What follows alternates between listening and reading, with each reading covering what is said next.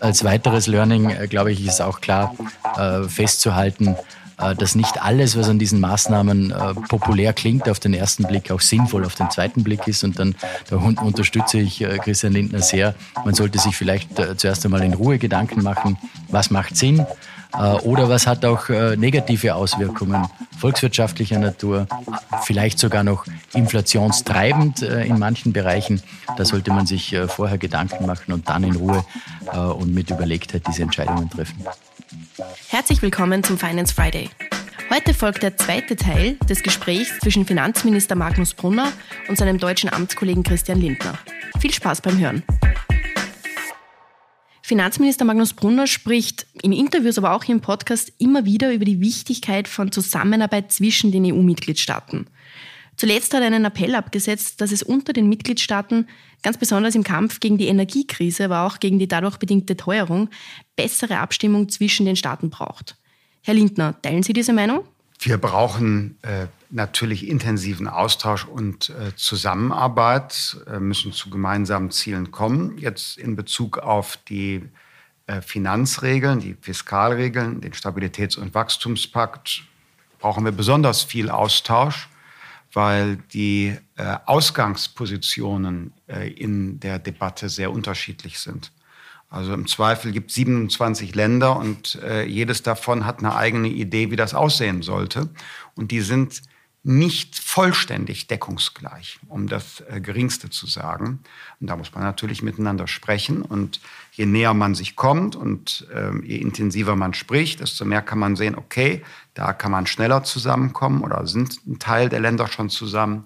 Da muss man einen Kompromiss machen. Ja, genauso ist es. Mhm. Austausch.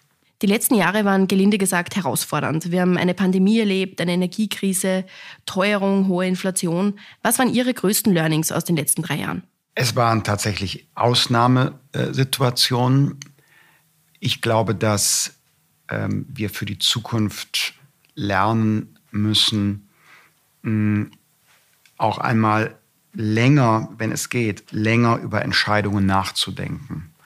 Gerade äh, während der Pandemie, die habe ich allerdings aus der parlamentarischen Opposition und nicht als Minister begleitet, und auch während äh, dieser Auswirkungen des Angriffs Russlands auf die Ukraine, auf unsere Energieversorgung, sind sehr viele Entscheidungen sehr schnell getroffen worden. Hm. Natürlich war das jeweils eine Ausnahmesituation, wenn eine Pandemie durchs Land läuft, wenn Menschen Angst haben vor Existenzverlust und wirtschaftlichen Strukturbrüchen, dann bist du unter Druck und dann musst du auch handeln und entscheiden.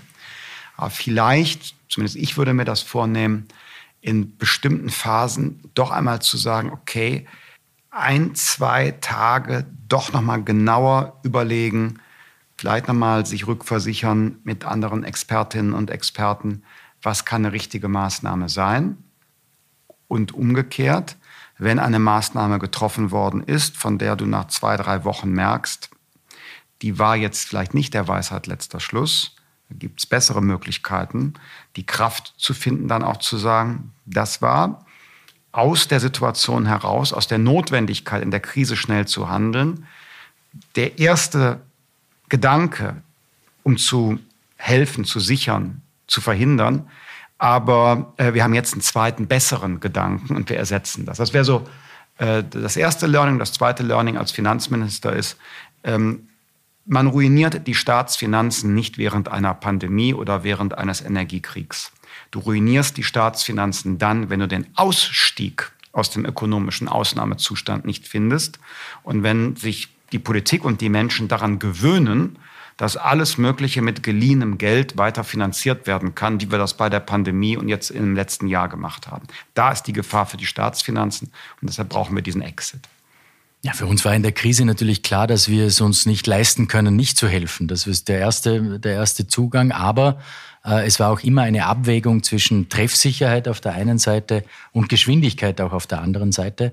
Ähm, und da haben wir gewisse Herausforderungen gehabt, wo wir auch viel gelernt haben. Datenschnittstellen zum Beispiel bei der mhm. Treffsicherheit. Wie können wir diese Datenschnittstellen äh, verbessern?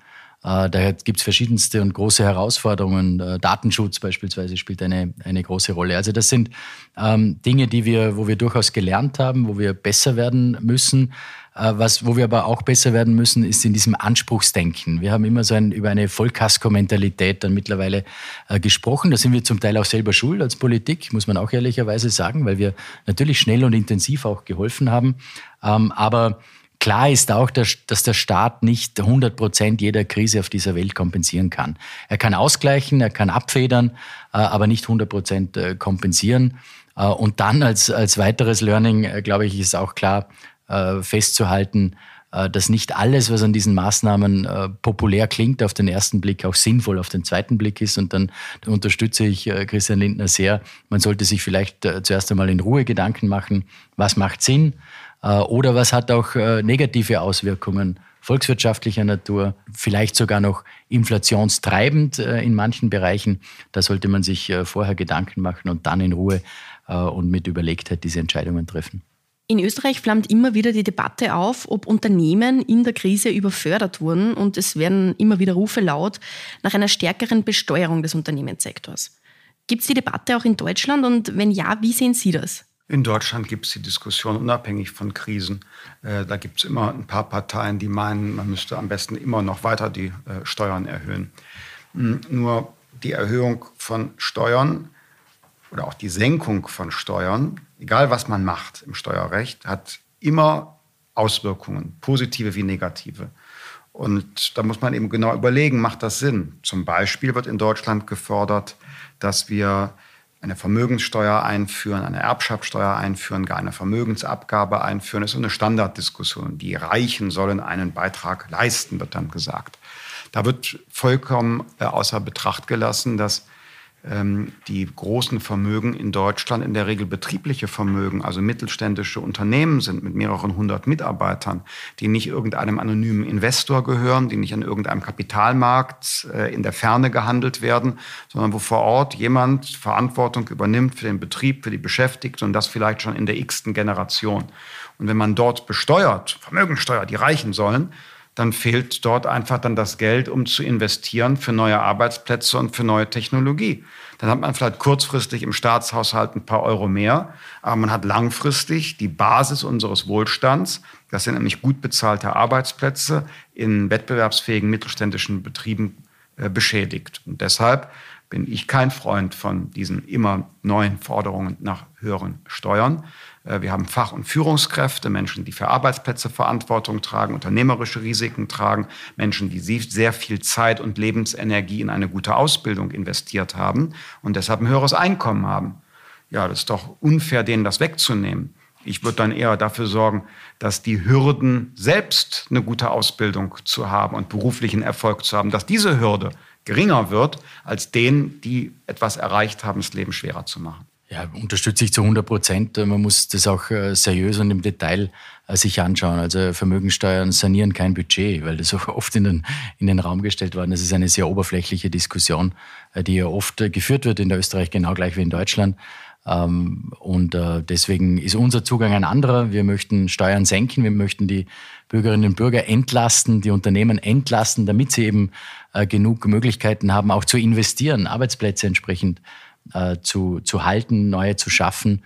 Ähm, also dieser Zugang ähm, eint uns auch. Vielleicht kommen wir noch zu einem Thema, das äh, sowohl Deutschland als auch Österreich, aber eigentlich die gesamte Welt betrifft und beschäftigt, das Thema Klimaschutz und Klimawandel. Wie glauben Sie, kann man es schaffen, dass man einerseits das Klima schützt und andererseits aber die Wettbewerbsfähigkeit der Standorte nicht beschneidet? Ja, also ähm, der Klimaschutz, der Klimawandel ist natürlich eine der größten Herausforderungen, die wir, äh, die wir haben, die unsere Generation ähm, auch insgesamt hat. Und ähm, der Zugang aus meiner Sicht muss sein, ähm, das zu bekämpfen, aber mit Hausverstand äh, zu bekämpfen, mit ähm, Erkennen der Lebensrealitäten ähm, auch bekämpfen. Und äh, ich sage immer drei Punkte, die für mich in dem Zusammenhang wichtig sind. Äh, das ist äh, das Thema Investitionen, die natürlich notwendig sind, ähm, staatliche Mittel, die zur Verfügung gestellt werden. Wir machen das intensiv jetzt auch mit dem Transformationsfonds, äh, wo wir 5,7 Milliarden Euro zur Verfügung stehen. Unser Erneuerbaren-Ausbaugesetz eine Milliarde pro Jahr zur Verfügung steht. Das ist das eine, aber wir müssen auch privates Kapital entsprechend möglich machen, attraktiver gestalten. Wir haben unseren äh, Green Bond, den österreichischen Green Bond äh, herausgegeben, der auf den Kapitalmärkten äh, sehr großen Anklang gefunden hat, siebenfach überzeichnet auch war, also durchaus eine Erfolgsgeschichte. Der zweite Zugang ist das Thema Innovation. Wir müssen ganz stark auf Innovation setzen. Mit den derzeitig vorhandenen technologischen Mitteln werden wir uns sehr schwer tun, ähm, die, den Klimawandel zu bekämpfen auch. Und das dritte ist die Zusammenarbeit. Wir müssen die Bürger mitnehmen ähm, auf diesem Weg wir müssen die Unternehmen mitnehmen auf, auf diesem Weg. Das ist, glaube ich, ganz entscheidend. Und nur gemeinsam, wenn alle mitmachen und wenn alle an einem Strang ziehen, werden wir die Probleme auch äh, lösen können. Das ist, ähm, das ist unser Zugang ähm, und den werden wir auch weiterführen wie gesagt, ist diese Zusammenarbeit ist mir so wichtig, weil wir brauchen auch alle Gebietskörperschaften. Der Bund kann gewisse Regeln vorgeben, kann äh, auch natürlich finanzielle Mittel zur Verfügung stellen. Aber der Raum gerade für den Ausbau der Erneuerbaren muss in den Bundesländern stattfinden, in den Gemeinden äh, stattfinden. Und äh, darum ist diese Zusammenarbeit auch so wichtig. Die Chance ist Technologie, Klimaschutz durch saubere, innovative technologische Antworten. Wir können dann unser Wohlstandsniveau erhalten, wenn es uns äh, gelingt, ähm, die Art, äh, wie wir produzieren, wie wir Mobilität organisieren, äh, wie äh, wir wohnen, wenn wir die äh, von äh, Treibhausgasen lösen. Und da ist Technologie eine Chance. Neue Materialien, neue Antriebe, neue Formen der Energieerzeugung, mehr Effizienz. Ich finde das großartig. Das ist kein Verarmungsprogramm, sondern im Gegenteil, da ja der Klimaschutz eine Menschheitsaufgabe ist, können die Technologien und Verfahren, die wir entwickeln, ja in die Welt irgendwann exportiert werden. Dann haben wir in der nächsten Phase der globalen Ökonomie große Vorteile um dadurch auch äh, unsere ähm, äh, Anforderungen an unseren Lebensstil äh, zu erfüllen. Die große Aufgabe ist nur, dass wir mh, den Ideenwettbewerb und Einfallsreichtum unserer Gesellschaften auf dieses Ziel hin ausrichten. Leider machen manche, ähm, auch aus der aktivistischen Klimaschutzbewegung, aus äh, der Notwendigkeit der Bekämpfung der Erderwärmung eine Art äh, Programm der Gesellschaftserziehung äh, und des Umbaus. Äh, da hat man manchmal das Gefühl, äh, die früheren Kommunisten und Sozialisten, äh, die haben umgeschult und haben jetzt mit, mit neuer Färbung über den Klimaschutz die alten Antworten wieder im Gepäck. Das wird nicht funktionieren. Wir brauchen also quasi einen technologischen Klimaschutz aus der Mitte der Gesellschaft und nicht äh, äh, klimapolitisch begründete Verbote und Erziehungsmaßnahmen von links. In einem Satz gesagt, wenn wir wirklich die Erderwärmung stoppen wollen, dann brauchen wir mehr Freude am Erfinden als am Verbieten. Und vor allem sich auch nicht gegenseitig äh, bekämpfen. Ökonomie und Ökologie schließen sich nicht aus, ganz im Gegenteil. Ja, im also Gegenteil, diese, genau. diese Chance auch für die Wirtschaft äh, nützen, aber das auch zu ermöglichen. Ich glaube, das ist ganz entscheidend. Meine Herren, vielen Dank für das Gespräch. Vielen Dank fürs Zuhören. Wenn dir die heutige Folge gefallen hat, dann abonniere den Podcast gerne auf Spotify, Apple Podcast oder einem anderen Podcast-Anbieter deiner Wahl. Mehr Infos zum heutigen Thema findest du in den Show Notes. Für tägliche Updates zur Arbeit der Finanzverwaltung und aktuellen Themen folge uns gerne auf unseren Social-Media-Kanälen. Die Links zu unseren Seiten findest du ebenfalls in den Show Notes. Die nächste Folge des Finance Friday erscheint kommenden Freitag. Bis dahin, alles Gute.